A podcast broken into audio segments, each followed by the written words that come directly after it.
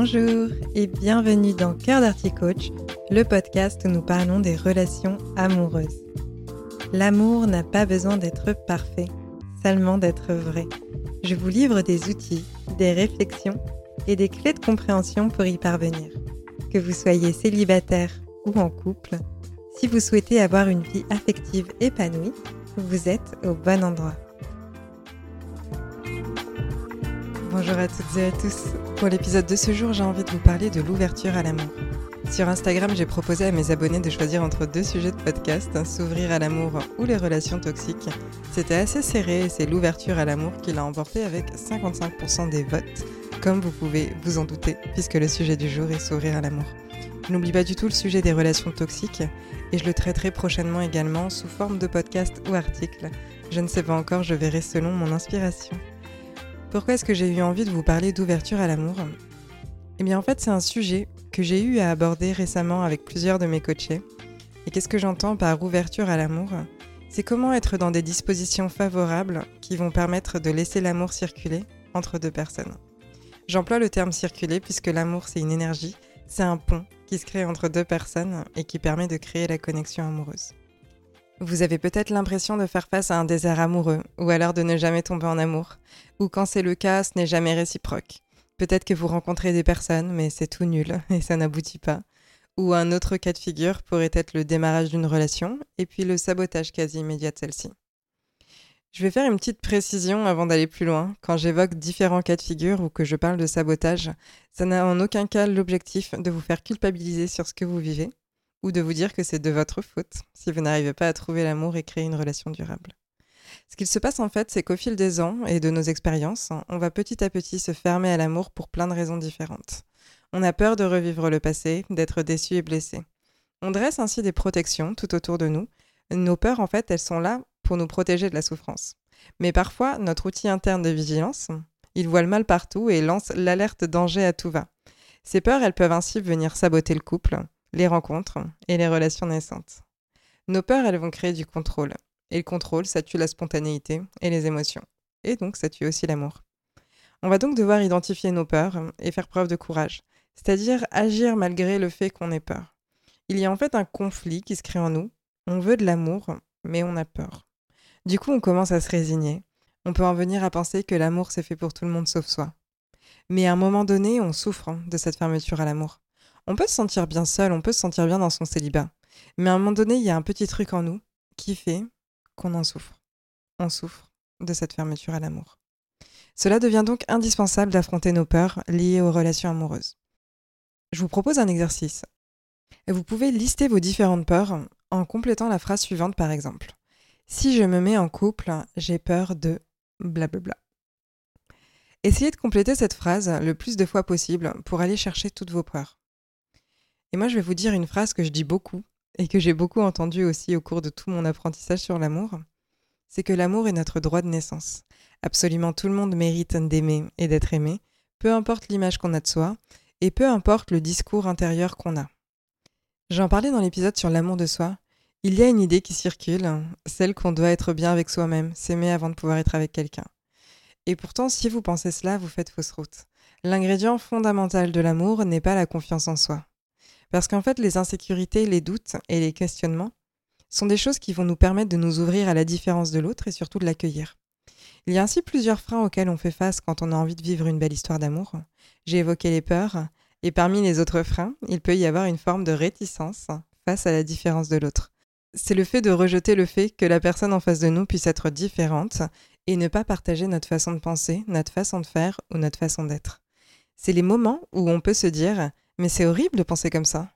Comment c'est possible de réagir de cette manière? Ou encore, ça devrait être évident de faire ça de cette façon. Ce n'est pas à moi de dire à l'autre que c'est comme ça qu'il faut faire. Ou alors ça peut aussi se manifester comme mais c'est totalement illogique de faire les choses de cette manière. Et souvent, quand on a ces phrases-là en tête, s'ensuit l'affirmation suivante. Non mais ce n'est pas possible, je ne peux pas être avec quelqu'un qui pense, slash, fait quelque chose comme ça. Bien sûr, ce ne sont que des exemples de phrases qu'on peut se dire. Dans certains cas, on a évidemment envie de dire next selon la façon de penser. Si je fais face à une personne raciste, par exemple, personnellement, je n'aurais pas envie de chercher plus loin. Il y a une phrase que j'ai lue récemment et qui a beaucoup de sens et que je commence à dire beaucoup. C'est que être différent ne veut pas dire être déficient. Différent ne veut pas dire moins bien. Accueillir la différence, c'est être capable de faire preuve de curiosité envers l'autre. C'est autoriser l'autre à être sans lui demander de changer qui y elle est pour nous et inversement. C'est être en capacité de chercher ce qui va être en mesure de nous émouvoir. Et c'est là que la connaissance de soi, elle peut entrer en jeu. Parce que si on a une vision erronée ou trop réduite de soi, on aura du mal à voir l'ensemble du paysage et aussi d'accepter que l'autre puisse être différent. Quand on se connaît soi, nos besoins, nos émotions, nos valeurs, nos goûts, etc., on est capable de voir l'image complète que l'autre forme et on voit aussi comment est-ce qu'on peut l'aimer pour des raisons entre guillemets valides, comme l'honnêteté, le respect, la fidélité ou la sensibilité. Et puisque je parle de raisons valides d'aimer quelqu'un, cela me permet de faire un lien immédiat avec l'idéalisation. Notre recherche amoureuse, elle peut être déconnectée de la réalité et nos critères amoureux vont être non constructifs. C'est important de sortir de la vision de l'âme sœur qui est dévouée et fait tout pour nous. L'autre n'est pas là pour être à notre service et venir combler tous nos besoins. Nous sommes des êtres humains avec des défauts et des qualités. On est tous imparfaits et c'est ce qui fait notre beauté. Pour s'ouvrir à l'amour, il va ainsi falloir lâcher notre vision idéale de l'amour si celle-ci est irréaliste. Les critères non constructifs, c'est tout ce qui est lié au faire, à l'avoir et au paraître. Le faire, c'est la personne doit faire telles activités, aimer l'art, faire du sport, etc. L'avoir, c'est par exemple avoir un job stable, avoir des bons revenus, avoir beaucoup d'amis. Et ensuite, le paraître, c'est euh, bien s'habiller, avoir euh, tel physique, euh, avoir une belle décoration d'appartement. Quand on regarde ces critères-là, on peut commencer à recaler des personnes qui sont super, parce que par exemple, la personne, elle est informaticienne, elle adore son métier, mais nous, en fait, on trouve ça nul, ennuyeux, et on se dit que c'est probablement un geek. Et je me permets de prendre cet exemple-là parce que j'ai travaillé dans l'informatique, et ce n'est pas ma vision du métier. Donc là, je vous ai donné tout ce qui est critères non constructifs. Et vous vous demandez peut-être quels sont les critères constructifs. C'est tout ce qui va toucher à l'être d'une personne. Les critères de compatibilité amoureuse, c'est vouloir le même contrat de couple. C'est la loyauté, la confiance, la sincérité qu'on va rechercher. On va rechercher aussi de la maturité affective. C'est aller chercher une personne qui est capable de nous écouter, de dialoguer, de nous comprendre et de nous respecter. De même, quand on a un idéal, on voudrait que ce soit naturel. On voudrait une rencontre poétique qui surgit au bon moment. Et puis cet idéal, il nous met finalement dans une posture passive, où on attend que ça nous tombe dessus. Il y a des personnes qui vont être sur des applis de rencontre en attendant que la personne en face vienne leur en mettre plein les yeux. Que ce soit la rencontre, le signe qu'on attendait. La personne avec qui tout d'un coup tout est fluide. C'est comme si on s'était toujours connu. Le truc, c'est que pour avoir cette impression, cette sensation, faut être prêt à se laisser surprendre. Quand on part avec un a priori de ça va être nul de toute façon, on est rarement dans une disposition d'ouverture, prêt à se laisser chambouler. L'amour, ça peut se cacher derrière un démarrage de conversation ennuyeux, comme euh, un coucou ça va, par exemple. Pour s'ouvrir à l'amour, il faut changer de posture. Parmi les autres éléments qui peuvent nous fermer à l'amour, il y a nos croyances. Je pense que j'en ferai un épisode à part entière puisqu'il y a plusieurs choses à dire sur les croyances. Mais en résumé, nos croyances vont être des conclusions hâtives qu'on tire du passé.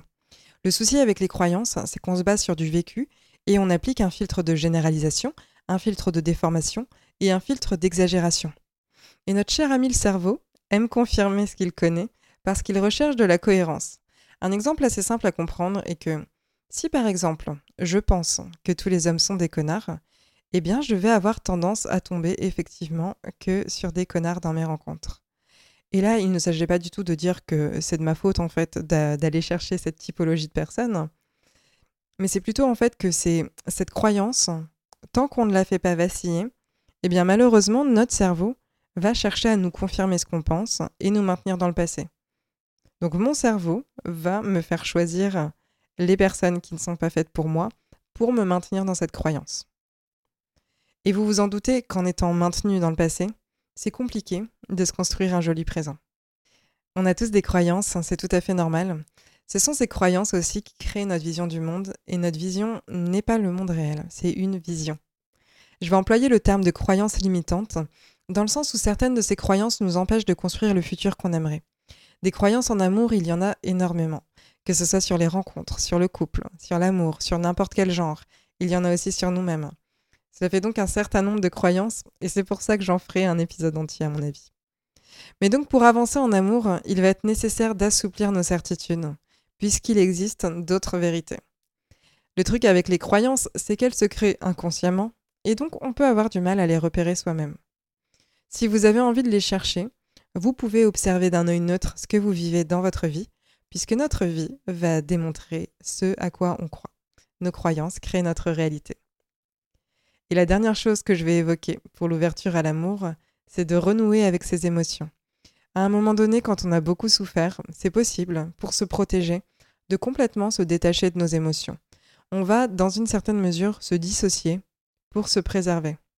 Cela peut donner comme réflexion Je suis passé à autre chose, j'ai fait mon deuil de telle relation, puisque quand j'y pense, je ne ressens rien de particulier. Sauf que c'est possible d'avoir coupé ses émotions. Je vais vous donner un exemple pour que ce soit plus clair. Ça ne concerne pas une relation amoureuse, mais une relation d'amour envers un pays. J'ai vécu pendant un an au Québec et j'ai eu beaucoup de mal en rentrant en France à faire mon deuil de la vie dans ce pays. J'avais un grand rêve qui était de retourner vivre là-bas. Puis les années sont passées, je me suis réconciliée avec ma décision de rester vivre en France. En tout cas, c'est ce que je croyais. Notamment parce que j'ai tendance à beaucoup réfléchir, je me remets beaucoup en question, et quand je repensais à ma vie là-bas, je ne ressentais rien de particulier. Je pensais sincèrement être passée à autre chose. Et puis j'ai fait une séance d'hypnose, ma toute première. J'y allais sans vraiment savoir pourquoi. Il y avait quelque chose qui allait moyen dans ma vie, mais comme c'est comme ça arrive souvent en fait, quand quelque chose va moyen dans notre vie, on se dit qu'il y a pire. Et finalement en fait, ce qui est ressorti de cette séance, c'est que je n'avais pas du tout fait mon deuil de ma vie là-bas. La thérapeute m'a même dit Jusqu'à quel point êtes-vous prête à vous mentir à vous-même? Et ça m'a fait un énorme choc. Puis les 3-4 jours qui ont suivi étaient particulièrement déstabilisants parce que la valve de mes émotions liées à ma vie au Québec venait de s'ouvrir. J'ai pleuré pendant les 3-4 soirs qui ont suivi. Je me sentais au plus mal, j'étais vraiment désemparée et je ne savais pas quoi faire de moi-même tellement je me sentais au fond du gouffre. Et ce qui s'est passé pendant tout ce temps, c'est que j'avais une coupure émotionnelle. Sauf qu'avec les émotions, c'est tout ou rien. On ne peut pas juste couper le négatif. Donc j'ai supprimé celle qui me faisait souffrir, mais j'ai aussi coupé ce qui me faisait plaisir. Et c'est dans des cas comme ça qu'on peut se sentir un peu vide dans notre vie. Je vous rassure, après ces 3-4 jours, je me suis vraiment sentie libérée d'un poids et j'ai eu l'impression de renaître d'une certaine façon. Et donc quand on est coupé de nos émotions, on peut avoir envie de vivre une histoire de manière très intellectuelle, se dire j'ai envie de vivre une histoire. On peut avoir envie de créer quelque chose, mais il n'y a rien qui se passe. Parce que les émotions, elles ne circulent pas, et c'est ce qui permet de créer le lien. Donc pour s'ouvrir à l'amour, il faut aussi se réconcilier avec nos émotions, guérir des blessures qu'on cache bien profondément, et pour ça en général c'est beaucoup un accompagnement thérapeutique qui peut aider. Et si on ne veut pas passer par la thérapie, c'est possible d'y aller par l'introspection, tout ce qui va être euh, créativité intuitive, le mouvement aussi. Il y a d'ailleurs une phrase de Tony Robbins qui dit Motion creates emotion, donc le mouvement crée les émotions. En résumé, pour s'ouvrir à l'amour, cela demande d'être dans des dispositions qui vont être favorables, c'est-à-dire faire preuve de réceptivité, de sensibilité, d'ouverture, d'écoute, et aussi être prêt à accueillir la différence. Il faut être capable d'envisager qu'en s'ouvrant, l'autre est capable de nous bousculer, nous surprendre et nous enrichir, même si on ne s'en rend pas compte instantanément. J'espère que cet épisode vous a plu. Si c'est le cas, n'hésitez pas à le partager ou le recommander à une personne qui pourrait être intéressée. Vous pouvez aussi m'envoyer un message pour me faire un retour sur cet épisode si vous le souhaitez, cela me ferait chaud au cœur. Je vous souhaite de passer une très belle journée, mon cœur est avec vous. À bientôt